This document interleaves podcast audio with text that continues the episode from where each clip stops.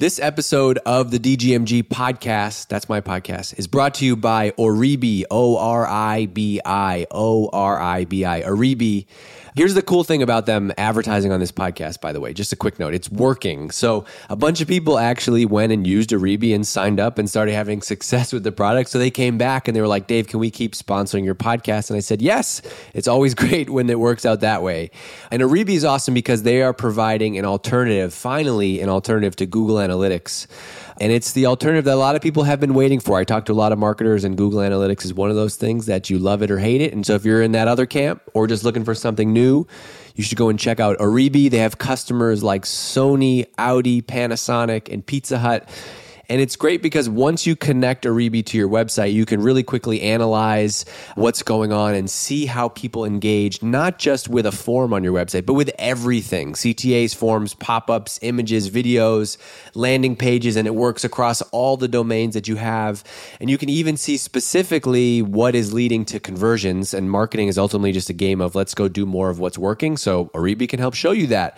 And the best part is it happens all automatically, right? You're busy, I'm busy using Oribi is like having a marketing analyst on your team working 24 hours a day that can give you what you need on demand and whether you have a new campaign running, new ad creative, new landing page, there's so many things that we are testing and want to be measuring daily. And it's really easy to do that with Oribi, even if it's something like you just shipped a new pillar piece of content that the team has been working on for months and you want to know how that content is impacting conversion.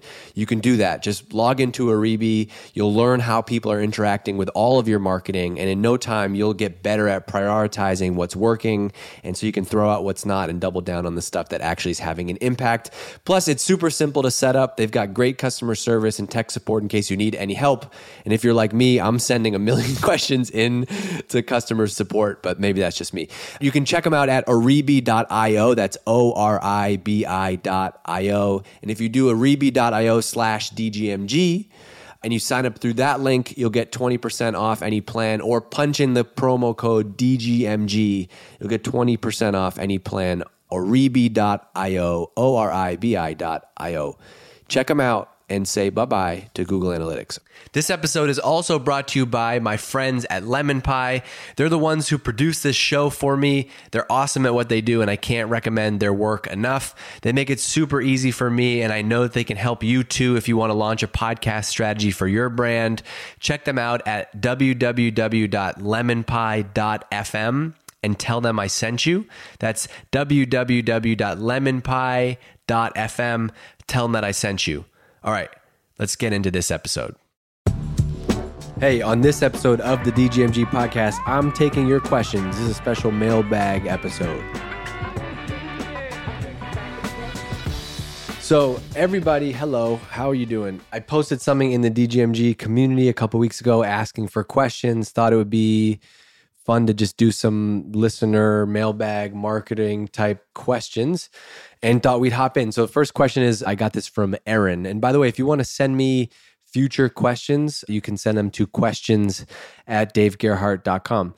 Aaron says, One thing I really struggle with is making content for executives and decision makers versus making content for lower level people who are in the trenches. If I had to answer who ultimately buys the product, it would, of course, be the more senior people. However, I still think there's value in targeting more junior people because they can be decision influencers sometimes. Yes, you're right. I feel like there's such a big gap between those two groups' interests, so the same content won't be a fit for both. In a resource constrained environment, how do you create content? So basically, it sounds like Aaron, you're asking for how do you create content so, first of all, in the first part, you're right in your thinking, which is yes, A, you can't create content for one, you need to create content for all of the people that will come in touch with your brand, with your business, with your product. And so that could mean the CFO, but also the finance team, but also the engineers.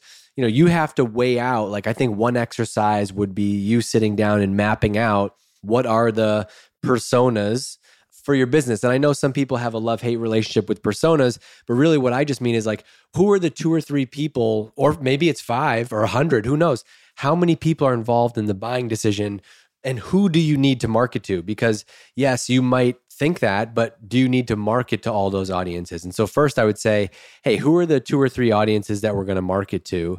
And then to answer your question, you said it's an obvious answer. I could be overthinking this. And I think the answer is you can't just be creating content. Your content should be persona based. And so I would push you to say everything that you're putting out, okay, on Monday, we're putting out this article. I would say, who's this article for? Okay, it's for this person. Great. And so you need to be able to point to each piece of content, like which audience is that for? And you have to be able to articulate that. And then I would just start looking day to day, week to week, month to month, just do an audit of how much content are you publishing for each one of those personas? And does that match what you need to be publishing, right? So if you're over indexing for executive level content, but what you really need is the in the weeds content, you should be able to look at that. And so I would just do an audit. And so I've had to do this at every company. At Privy, I've seen this. At Drift, I've seen this. There's rarely one audience that you're making content for. It's usually a couple different personas. And so you need to be able to do two things. Number one, make content that's going to appeal to everyone. And that's I've found that like the executive level content, the, the lower level air quotes as you're using it here, people, they're also reading that. That's interesting to them. It's just at a different level. And so I think at some level, it's being able to make just great content overall that can appeal to all audiences. But on the other hand, being specific about which content you're creating and who are you creating that for. So the short answer is yes, you need to have personas for your content. Sarah's question is about working with your org subject matter experts. She said, To me, the magic of content is knowing how to work with subject matter experts to get the heart of your customer client needs and delivering on that through various marketing strategies and, and tactics. But I've found that the tricky part is helping subject matter experts understand what you need so you don't have much to work with. How do you recommend keeping in touch with them to get their input on what's top of mind for clients? Regular meetings, committee, no one on ones, a set of questions you ask on a regular basis how do you get the client facing intel from your internal experts so that you can build a marketing plan that meets their needs? So my first answer would be do you need them at all? And so if this is a world where like they're on calls all the time i would go and get a product like gong or even just get zoom recordings of those calls. And you can basically be on any customer facing call today.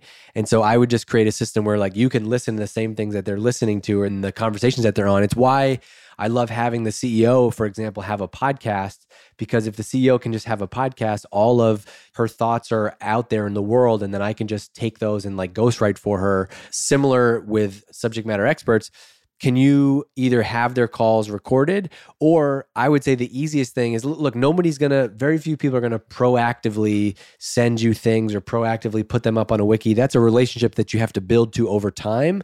I've found that they have to want to share you that to share that stuff with you. And when they want to do it the reason why is because they've seen that it's valuable for them that it helps build their brand helps get their message out. And so it's similar to a ceo where hey i want to help you do marketing. Once we actually work together and they see how easy that was and holy cow a bunch of people picked up that thing that i wrote or it got a bunch of comments on twitter let's go do more of that. I think you want to create that type of relationship. And so the other thing that i love in addition to recording calls is having a regular meeting let's say it's 30 minutes a week where you're not asking them to do anything other than show up. It's a Zoom call or it's in-person meeting, but you're recording it. Hey, you're going to show up at this meeting. It's 9:30 every Friday and I'm going to interview you. I'm going to be prepared. You don't have to do anything and I'm going to just use that time and we're going to record it. And so I'd, I would leave basically then I have 30 minutes of audio recorded content every single week that I could then listen to and expand on and ghostwrite for. And so I, I would use like the audio ghostwriting play. And then when they see that you actually do something with it, so let's say you take something and create it out of, out of something that they said, and it that becomes an article on the company blog, and it becomes like the most shared post that you've ever had then they're going to be like, hey, shoot, I should go work more with Sarah. Sarah, let's go again. What's our next article going to be? And so I would like try to get a winner, some early wins like that. That's been a playbook that I, I've liked. Audio is amazing for that reason. Hey, real quick, I just want to plug the DGMG community. You can go and join it right from my website, davegerhardt.com. By the way, if you haven't been there, davegerhardt.com, you'll have all the links that's how you can go join. But DGMG, the community, it's my members only B2B marketing community. In the last year, it's grown to over 2,500 members. And it's incredible because it's like having a sounding board outside of your company, which is so valuable as a marketer. So inside of the group, people are getting feedback, they're getting recommendations on tools, they're getting campaign ideas. They're sometimes people even message me to post anonymous questions about salary and hiring and interviewing. And I'm in the group every single day, like sharing my own stuff too. There's 10 to 12 new posts every day. If you join, you can go all the way back as far as the group goes to see all of the content from the last year. And I don't want to oversell it, but I know that you'll see ROI from it instantly. It's $10 a month to join. You can cancel at any time, so there's really no risk. And you can kind of you can always DM me and tell me if you thought it was a fraud. So it's $10 a month to join. There's 2,500 members in there. It's become an incredibly valuable part of my workflow as a marketer.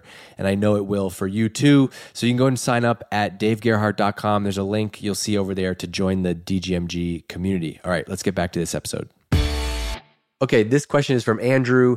Andrew's asking, is a long email. Andrew, Andrew's saying he's joining a company as the first marketing hire and the role would wear all hats in marketing and there'd be one sales rep hired after him the company has a website and nothing else they have two and a half million dollars of inventory and they have to buy more in august there's no marketing automation there's no content there's no sales there's no collateral. There's nothing literally legitimately from ground zero. How do you map out your 30 60 90 for this role and what would you think of doing for some quick wins? It's an incredible op to build something from this from scratch. I think does sound awesome. So this is hard because in a world where you can do a million things you can be like we need a brand we need a story we need to messaging we need positioning we need cl- all this. I would just zero in on customers zero in on customers. So you've never done marketing before. My very first thing would be okay, how can I get, and it, it sounds like there's going to be meetings in this. You want to drive sales meetings. How can I book the first sales meeting? What can I do?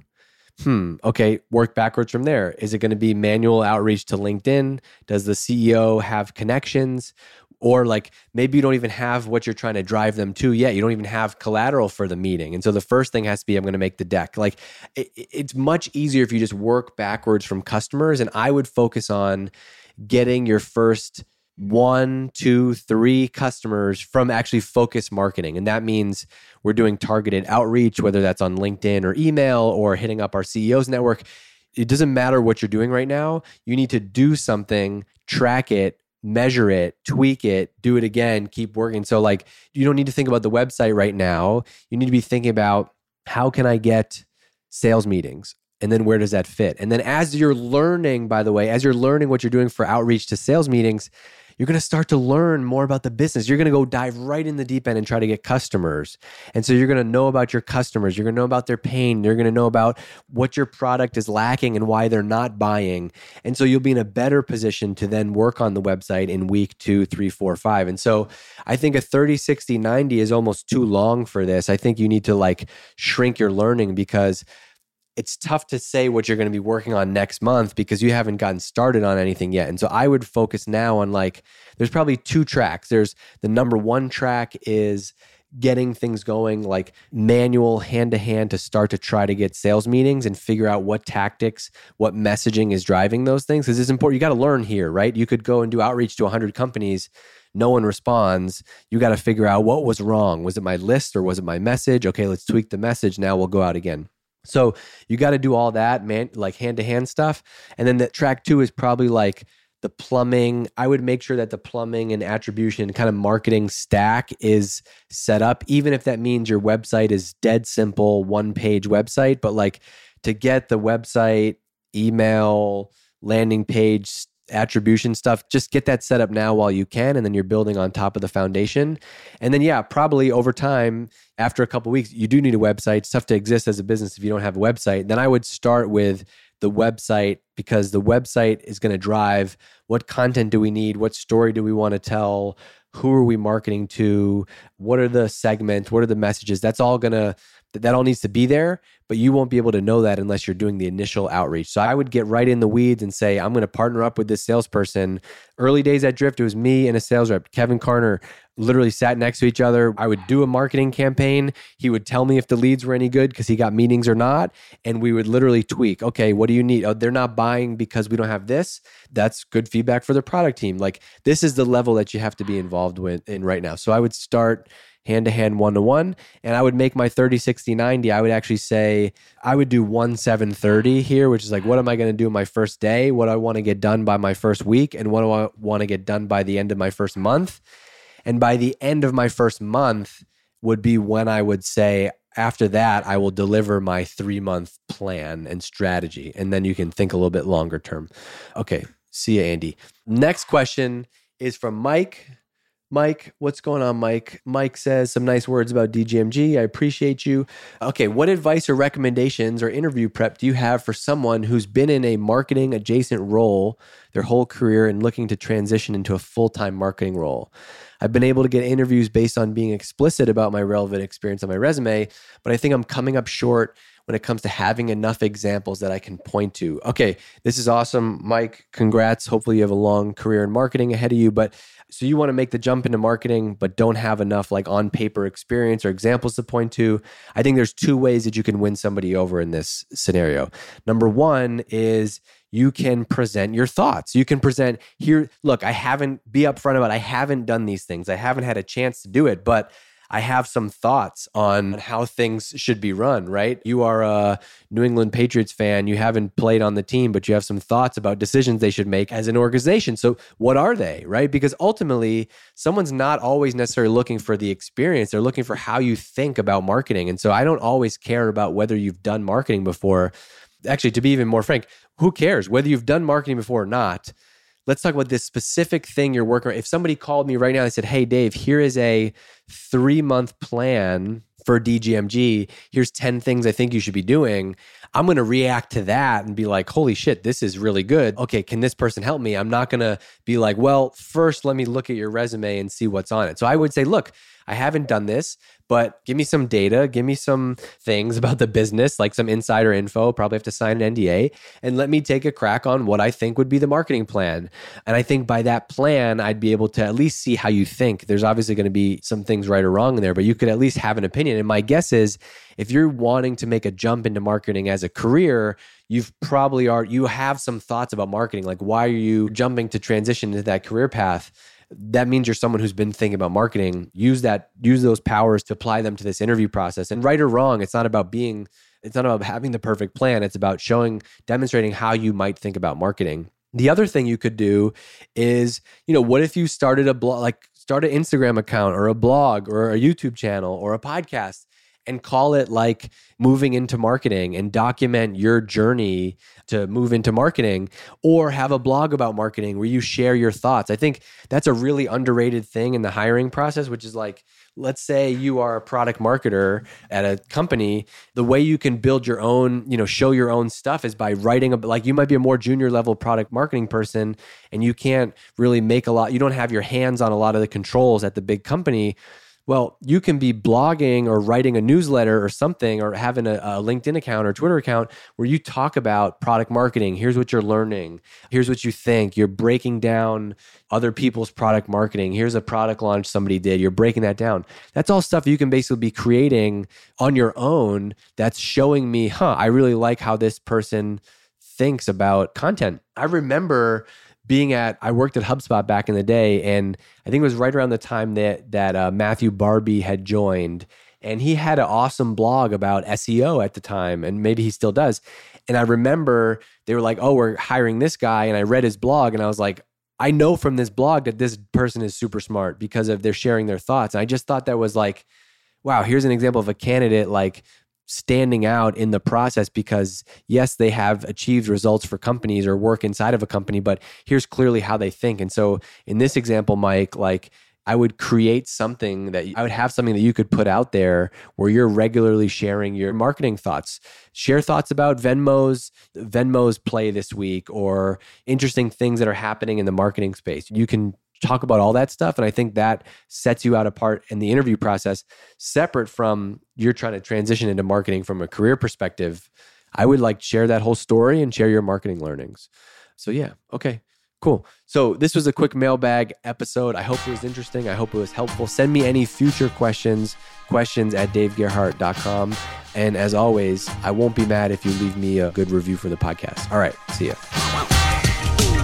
Hey, thanks for listening to this episode of the DGMG podcast. If you learned anything new from this episode or got one valuable piece of marketing knowledge, it'd make my day to leave a review. I like to look at them, I like to see what people are thinking and hear about. Or if you didn't like it, leave me some feedback. Otherwise, I will talk to you on the next episode. See ya.